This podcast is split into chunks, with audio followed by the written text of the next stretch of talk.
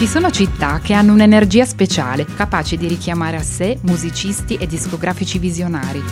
Da questa attrazione sono nati dei dischi rock che vanno dritti al cuore. Sono Elena Messana, ho una passione viscerale per la musica e da sempre mi piace scavare nel passato dei miei artisti preferiti e perdermi nelle loro avventure. Così ho cominciato a farmi strane domande, del tipo: è vero che London Calling parla della fine del mondo? Come mai Redemption Song è l'inno dei Rasta? Cosa ci facevano gli U2 nel carcere di Dublino? Perché Milano piaceva tanto ai Depeche Mode? Ma cosa ci trovavano i musicisti nel muro di Berlino? C'è di più. Mi sono resa conto che viaggiando per l'Europa finisco sempre nello stesso posto, uno studio di registrazione. E non mi riferisco agli studi che ci sono adesso, dove il suono è freddo e pulito. A me piace pensare che 50 anni fa le sale di incisione fossero simili all'antro del mago Merlino, dove in un pentolone potevi mescolare sapori, odori, formule magiche e un pizzico di follia e ottenere un album coi fiocchi. Questo è Rock and the City e voglio raccontarvi i sogni e le storie di ribellione, amicizia e disperazione di chi questi album li ha fatti nascere.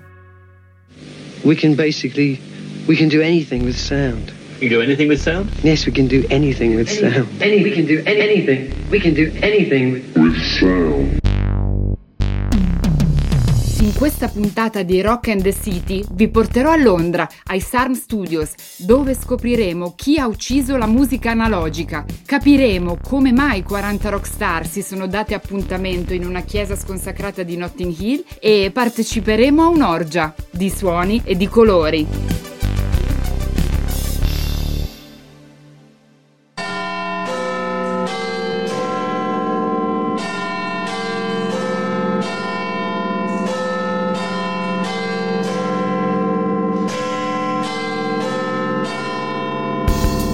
Nella prima puntata di Rock and the City siamo stati agli Island Studios di Londra, a Notting Hill, che ora è un quartiere di super ricchi, ma negli anni 70 era abitato per lo più da bohemian e immigrati.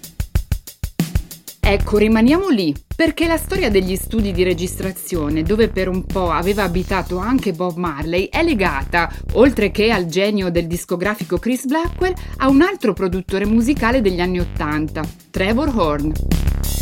Nel 1983 Trevor, insieme alla moglie Jill, rileva i gloriosi Island Studios e li ribattezza SARM Studios, che sta per Sound and Recorded Mobile, dal nome della sua società. Ormai il rock è pieno di contaminazioni. Trevor è un uomo della New Wave e nel 1979 ha realizzato col suo gruppo The Buggles la celebre Video Kill the Radio Star. I video hanno ucciso le star della musica trasmessa alla radio. Ma non è solo colpa dei videoclip se la musica sta cambiando. Per spiegare questo passaggio cruciale ho pensato di chiamare in causa una persona che di studi di registrazione e di etichette discografiche ne ha viste veramente tante. Neil McCormick, giornalista e critico musicale, autore di una commedia molto pungente intitolata I Was Bonus Doppelganger, conosciuta in Italia come Killing Bono. Neil è un ragazzo di Dublino della fine degli anni 70 che sogna, come tanti coetanei, di diventare il famoso cantante di una rock band. Ora, Neil frequenta la Mount Temple Comprehensive School. Qual è il problema, direte voi? Beh, i suoi compagni di scuola sono gli U2.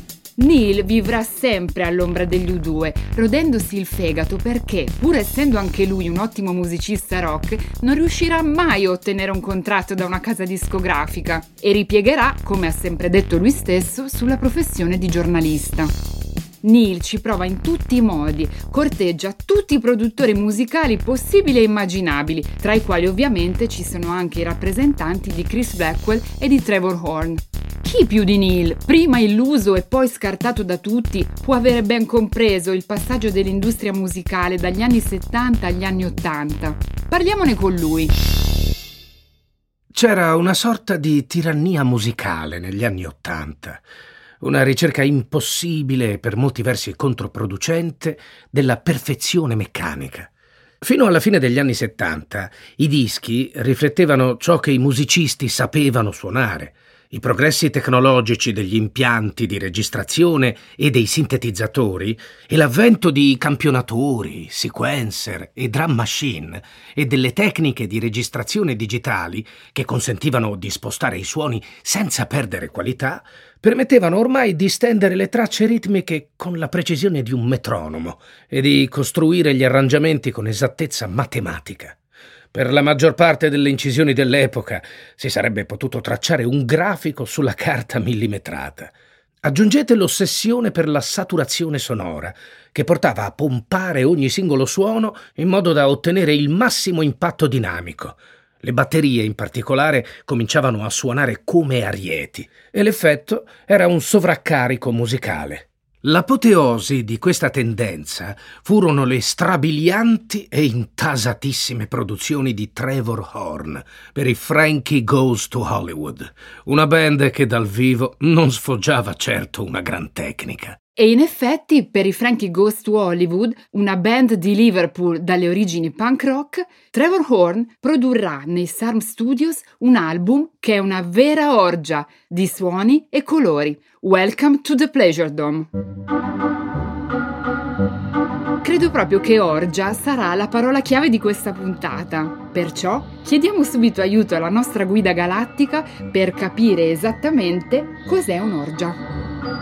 Orgia Secondo il vocabolario Treccani, è una cerimonia rituale frequente nella tradizione di numerose religioni. Grandi feste iniziatiche o agricole, celebrazioni misteriche in onore di divinità come Demetra, Dioniso, Bacco, Orfeo, eccetera, consistente in una manifestazione di carattere tumultuoso, i cui partecipanti Sottraendosi temporaneamente alle norme che regolano il comportamento consueto della comunità, si abbandonano a un'esplosione senza freno della vita fisica e psichica. Per estensione, riunione di persone che si comportano senza alcuna inibizione, specialmente sessuale, e le manifestazioni stesse di tale comportamento, in particolare la pratica dell'amore di gruppo più genericamente, baldoria sfrenata e rumorosa, durante la quale ci si abbandona a eccessi e stravezzi, orge carnevalesche, orge di capodanno. In senso figurato, grande quantità, profusione eccezionale, straordinaria, che eccita, che sconvolge, un'orgia di luci, di suoni, di colori. Confermo che in questa puntata affronteremo l'orgia in tutte le accezioni del vocabolo.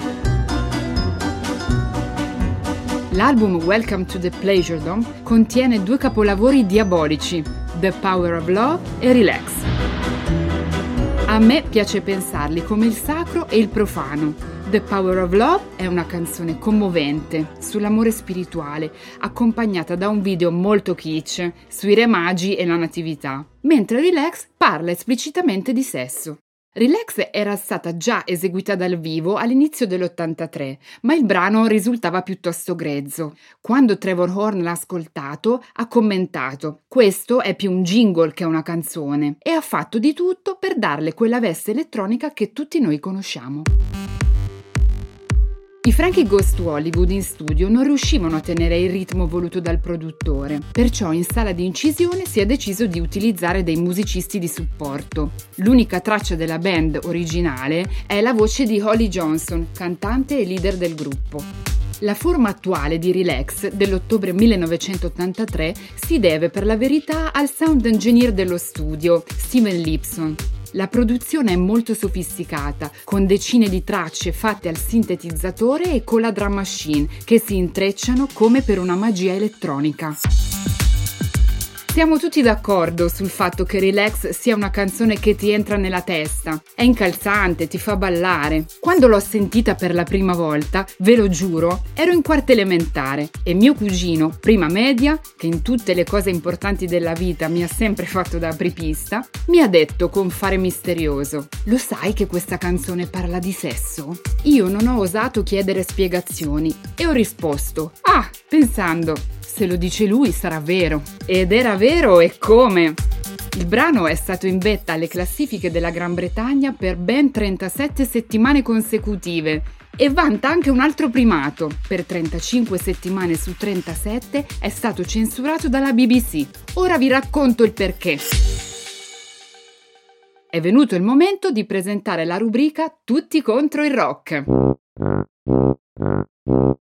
Un bel giorno, nel gennaio dell'84, dopo che Relax gira alla radio già da tre mesi, il DJ Mike Reed si mette a leggere attentamente il testo della canzone ed esclama Ehi, qui si parla di atti omosessuali! e si rifiuta di proseguire la trasmissione. Intanto la BBC, per conto suo, ha appena fatto censurare il pezzo. A quel punto la gente comincia ad andare nei negozi di dischi chiedendo di quella canzone che è stata censurata. Tutti vogliono relax. La vicenda finisce in modo grottesco. A Top of the Pops passavano in rassegna le canzoni e quando si arrivava finalmente alla numero uno in classifica nominavano Relax, ma poi trasmettevano qualcos'altro, perché il testo era troppo esplicito nel descrivere atti omosessuali. Del resto, Holly Johnson, cantante, e Paul Rutherford, ballerino e addetto ai cori, non hanno mai fatto mistero della loro omosessualità. A proposito di censura, mi stavo dimenticando di parlarvi della copertina di Welcome to the Pleasure Dome. Letteralmente, benvenuti sulla vetta del piacere. Sul davanti c'è un ritratto un po' alla Picasso dei componenti della band. L'ha fatto un artista che si chiama Low Cole. Sul retro, l'artista con il medesimo stile ha raffigurato degli animali che fanno un'orgia, a richiamare per l'appunto l'orgia di suoni e vitalità e l'inno alla libertà sessuale e alla pace di cui parlavamo prima. Infatti non dimentichiamo che la band era anche profondamente antimilitarista e in Inghilterra non erano in tanti a esprimersi contro la guerra nei primi anni Ottanta. Ma torniamo all'orgia. Siccome la tipografia si era rifiutata di stampare quell'immagine, sono stati costretti ad aggiungere delle bellissime foglie di fico stilizzate a coprire i genitali, un po' come è accaduto al giudizio universale di Michelangelo. D'accordo, i personaggi della Cappella Sistina non stavano facendo un'orgia, ma comunque erano nudi. L'etichetta discografica del produttore Trevor Horn si chiamava ZTT, che è l'acronimo di Zang Tum Tum. Se vi ricorda qualcosa, siete sulla strada giusta. Ogni 5 secondi cannoni d'assedio spentare spazio con un accordo. 砰砰砰。Si tratta proprio della poesia di Filippo Tommaso Marinetti, che nel 1914 volle rappresentare la guerra come non era mai stato fatto prima, attraverso onomatopee, simboli matematici e parole in libertà sparse sulla pagina. Batteria tiro rapido, violenza feroce. Da un'etichetta discografica che si chiama Zang Tum Tum non aspettiamoci nulla di convenzionale. Del resto, sentite cosa ha dichiarato in quegli anni Trevor Horn. We can basically, we can do anything with sound. You do anything with sound? Yes, we can do anything with sound. Any, we can do any, anything. We can do anything with We can do anything with sound. Con il suono possiamo fare di tutto.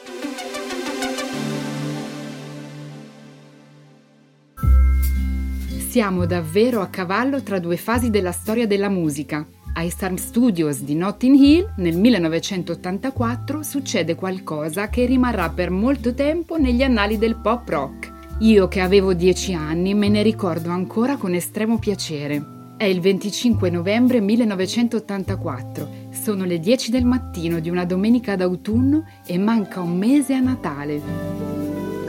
A Basing Street arrivano alla spicciolata 40 rockstar inglesi e irlandesi. Sono state invitate per incidere una canzone, una canzone natalizia per l'appunto, che è stata arrangiata e prodotta dal bravissimo Mitch Ure degli Ultravox, il quale dirà questa è la canzone di Natale con l'inizio più minaccioso che si sia mai sentito e tra poco capiremo il perché. Gli invitati in realtà non sanno bene cosa devono fare. Ad alcuni è stato solo detto che saranno in due o tre. Del resto il brano nasce più o meno al momento. L'ha scritto quel matto di Bob Geldof, il leader un po' arruffato del gruppo punk rock dublinese dei Boomtown Rats, protagonista della versione per il cinema di The Wall di Alan Parker. Tutto si fa lì per lì, non c'è stato tempo per organizzare le cose nei dettagli. C'è chi ha i postumi di una colossale sbronza, i Duran Duran e gli Spandau Ballet, i gruppi pop rivali per eccellenza degli anni Ottanta, belli e new romantic. Chi è scocciato perché voleva cantare una battuta che poi viene affidata a un altro, Simon Le Bon, il frontman rubacuori dei Duran Duran. C'è chi si sente in lieve imbarazzo di fronte a tante celebrità britanniche e non vuole cantare perché non è d'accordo con il significato del verso che gli hanno assegnato. Bonovox.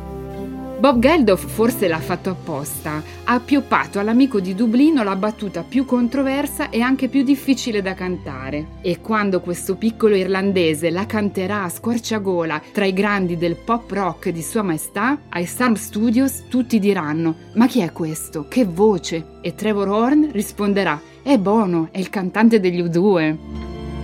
Ultimo ad arrivare alle 18 è Boy George, adorabile frontman dei Culture Club, dalla voce soul calda e potente e dal look androgino. È in clamoroso ritardo e chiede una bottiglia di brandy per tirarsi su e schiarire la voce. Alla fine ce la fanno, si è stabilito un ottimo clima di collaborazione e mentre al piano di sopra si lavora al brano con estrema concentrazione, al piano terra in corridoio gli status quo, altro gruppo rock britannico, alimentano un clima da gita scolastica facendo gli scherzi nelle toilette. Quasi quasi Bob Geldof deve cacciare i musicisti dallo studio quando si fa sera. Il risultato è quella meraviglia di Do They Know It's Christmas. Si tratta della prima iniziativa musicale per avviare una grande sottoscrizione mondiale, con l'intento di inviare fondi in Etiopia durante il periodo della grande carestia. È la prima volta che un gruppo di artisti eterogenei, tutti famosi, usano la musica come mezzo collettivo e si mettono in gioco dimenticando il proprio stile e annullando le gelosie. Il supergruppo si chiama Band Aid è fatto da Phil Collins, i Duran Duran, gli Spandau Ballet, i Police, Bono e Adam Clayton degli U2, i Culture Club, Paul Young, le Bananarama, gli Wham, gli Heaven 17, Bob Geldof e i Boomtown Rats, Cool and the Gang, gli Style Council, gli Status Quo, gli Ultravox. Sapete perché la canzone è stata registrata in sole 24 ore e proprio in questi studi? Perché si tratta di una produzione fatta per beneficenza. Bob Geldof ha tanto entusiasmo, ma non ha una lira, anzi, non ha una sterlina. E Trevor Horn gli presta per 24 ore a titolo di amicizia gli studi di incisione, che sono perfetti per questo tipo di prodotto, perché rimandano un suono big. Del resto, ve lo ricordate, siamo all'interno di una chiesa sconsacrata. Do Day Noise Christmas scalerà le classifiche mondiali e di lì a breve porterà i nostri artisti dritto dritto al mega concerto del Live Aid. C'è chi dice che questa canzone sia la massima espressione degli anni Ottanta per due motivi. Un po' perché il testo in effetti raggiunge delle vette altissime di paternalismo, aiutiamo l'Etiopia, noi abbiamo tutto, loro non hanno niente, lì non piove mai, l'unica acqua che scorre è quella delle lacrime, grazie a Dio è toccata a loro invece che a te. Well, tonight, thank God, it's them instead of you. Questa è la battuta che Bono degli U2 si rifiutava di cantare. C'è da dire che poi Bob Geldof è riuscito a convincerlo della bontà dell'affermazione. In fondo, se siamo qui è perché noi stiamo bene e quindi possiamo impegnarci per gli altri. Ai funzionari della cooperazione internazionale oggi questa descrizione dell'Africa farebbe venire i capelli dritti. Non solo il testo, ma anche il sound è molto anni 80, però è molto originale. Mijur ha detto: Questa è la canzone di Natale con l'inizio più minaccioso che si sia mai sentito, per via della sezione ritmica incalzante e di quel basso continuo che poi è la voce di Midge rallentata al multitraccia. Dopo l'attacco arrivano le campane. Avete presente quel suono di campane che fa tanto Natale e ci fa sentire tutti più buoni? Quel suono introduce e sostiene tutta la canzone ed è realizzato col sintetizzatore. Sono le Tubular Bells, fatte con lo Yamaha DX7, il sintetizzatore che era uscito da poco sul mercato e rappresentava una diavoleria all'avanguardia. E certamente Trevor Horn ne era orgoglioso.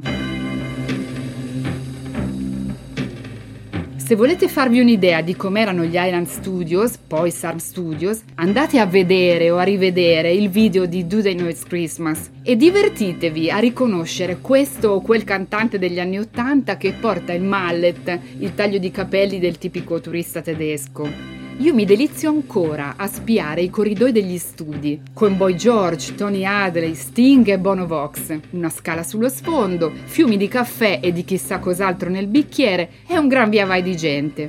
Tutti a imparare la propria parte e poi a cantare in coro, diretti da quel geniaccio di Trevor Horn.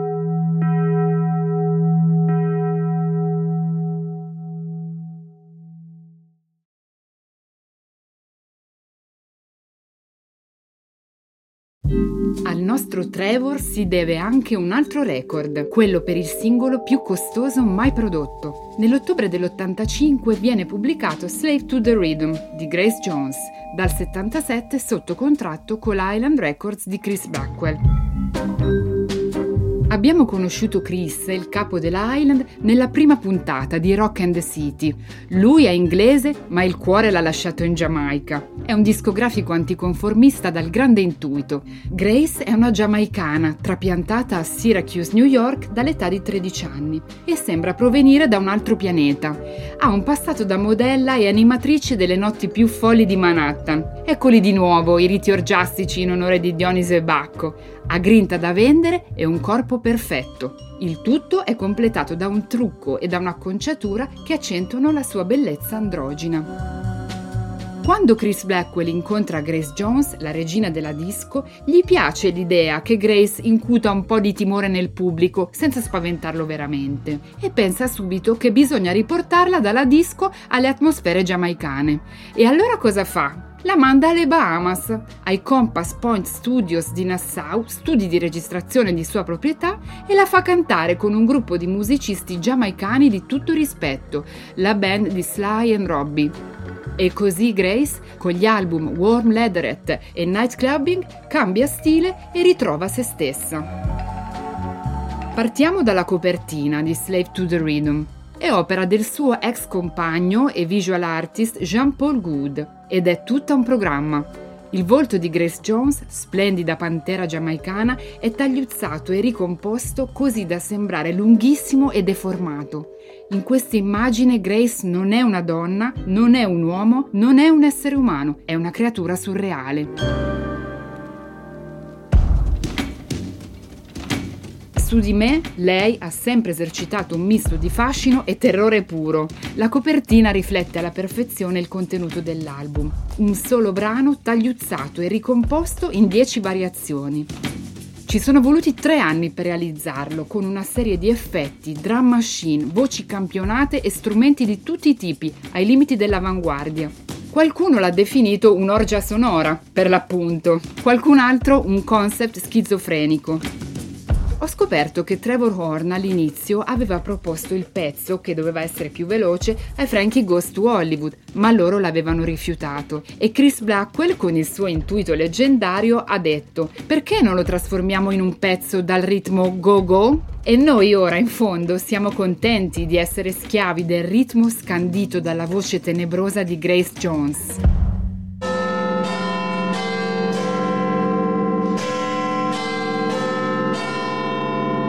Mentre ascoltavo le variazioni sul tema di Slave to the Rhythm, mi sono resa conto che in alcuni punti mi ricordavano i Simple Minds. E in effetti lo zampino di Trevor Horn c'è anche in un loro album insospettabile della fine degli anni Ottanta, Street Fighting Years.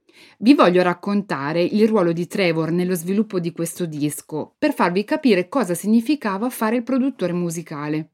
Per me questo è un album furbetto rispetto ai primi lavori che mi avevano ipnotizzato e anche un po' angosciato con le loro sonorità elettroniche.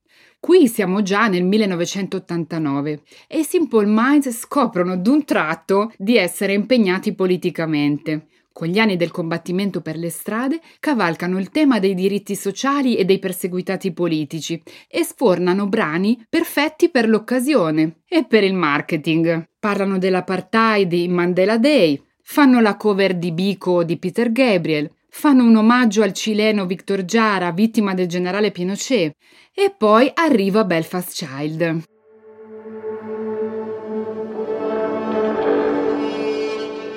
Belfast Child è una ballata prog folk strappacuore che piace a tutti. Anche se ti stavano antipatici i Simple Minds, non potevi non commuoverti a sentire la storia tragica dei bambini di Belfast su una melodia celtica dolcissima. Certo, di queste cose in tempi non sospetti, molto prima del Live Aid, avevano già parlato gli U2, che si erano attirati l'ostilità dei terroristi dell'Ira invocando la pace per la loro terra. Ma cosa c'entra in tutto questo Trevor Horn? Quando i Simple Minds si mettono al lavoro nell'autunno dell'87 con il loro nuovo prestigioso produttore, lui suggerisce al cantante Jim Kerr di lavorare a una canzone folk. Perché il folk piace e, diciamolo, sta tornando di moda. Jim però pensa, noi non facciamo roba folk, noi siamo electro. Ma un giorno, dopo un terribile attentato dell'IRA a Enniskillen in Irlanda del Nord, il bassista dei Simple Minds di quel periodo, John Giblin, si trova in studio in Scozia coi compagni e si mette a strimpellare She Moved Through the Fair, un'antica melodia celtica. Jim gli dice: Che bella, quando l'hai scritta? Risposta del bassista: Circa 200 anni fa. Ecco la melodia che ci voleva. Richiederà del tempo, ma Jim scriverà delle liriche ad hoc, bellissime peraltro, e dopo varie fasi di incisione e mix tra la Scozia e gli studi di Londra, Belfast Child diventerà una hit di enorme successo. Il nostro alchimista ne aveva combinata un'altra delle sue. One day we'll return here when the Belfast child sings again.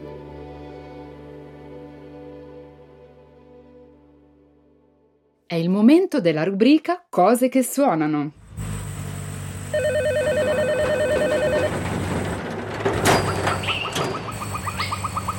In Belfast Child a un certo punto si sente come lo scoppio lontano di una bomba. Fateci caso, provate a cercarlo. Ma sappiatelo, quella non è una bomba, è una porta che sbatte. Durante l'incisione del brano in Scozia era rimasto aperto il microfono mentre sbatteva una porta dello studio e si è deciso di mantenere il rumore nella registrazione perché faceva tanto guerra per le strade. Se vi sembra cinico, la risposta è sì.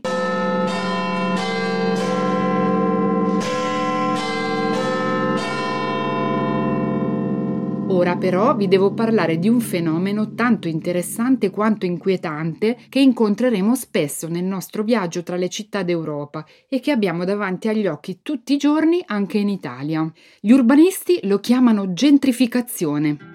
Ce ne parla Giovanni Semi, professore di sociologia urbana all'Università di Torino, che a questo tema ha dedicato numerosi studi, tra i quali il saggio Gentrification, tutte le città come Disneyland.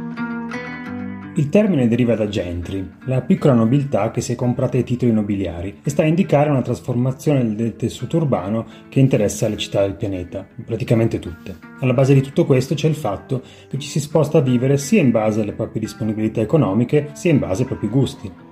Ci sono stati periodi storici più urbani e altri più antiurbani, ma il punto è che se in molti decidono di trasferirsi nelle zone centrali della città, queste diventano anche più costose e quindi si è obbligati a spostarsi nelle aree un po' più periferiche, sempre più in là, dove magari ci sono ex officine e fabbriche dismesse. Di solito, i primi a trasferirsi da queste parti sono gli artisti. Il quartiere di periferia pian piano diventa carino, alla moda, trendy, cool. Sempre più persone della borghesia intellettuale vogliono viverci, vengono attirate. Allora qualcuno comincia a ristrutturare le abitazioni e a costruirne di nuove.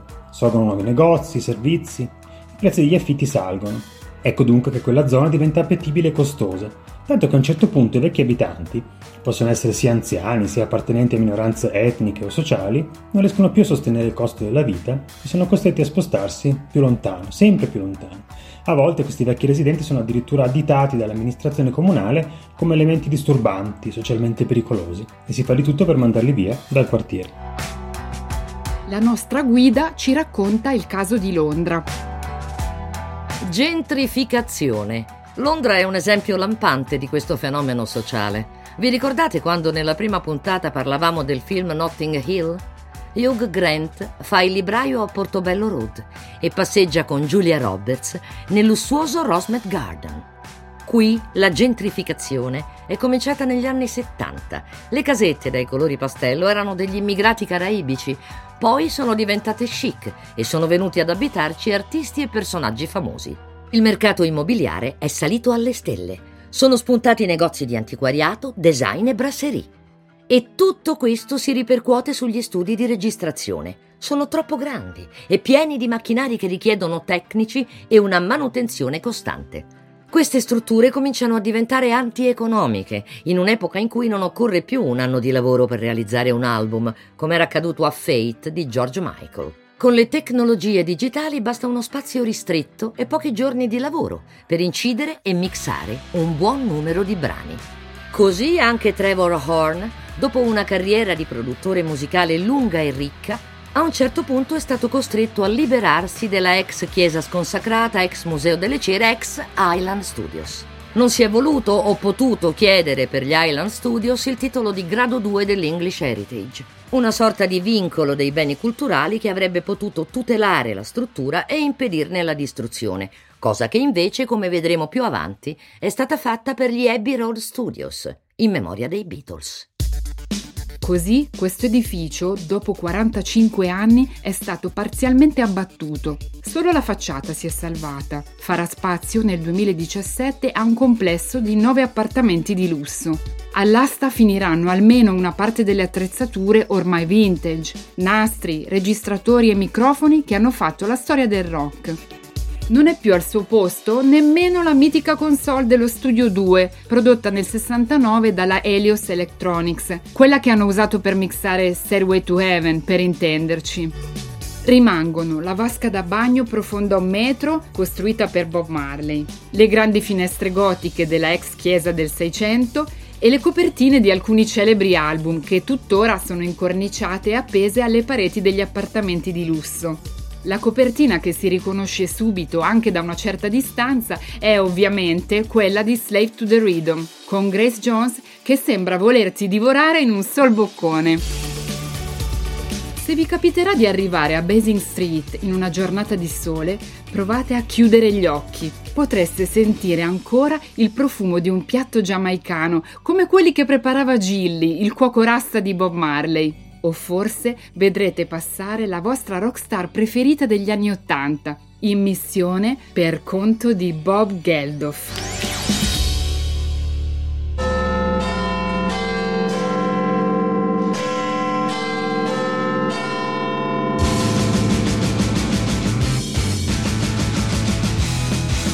Nella prossima puntata di Rock and the City vi porterò in un'altra chiesa sconsacrata di Londra, dove i Sex Pistols fecero scandalo dicendo I am an Antichrist e i Clash lanciarono un grido in aiuto di Londra, gli Wessex Sound Studios, al servizio del punk. E poi vi svelerò perché mai un astrofisico è venuto proprio qui a battere le mani e i piedi sulle assi di legno.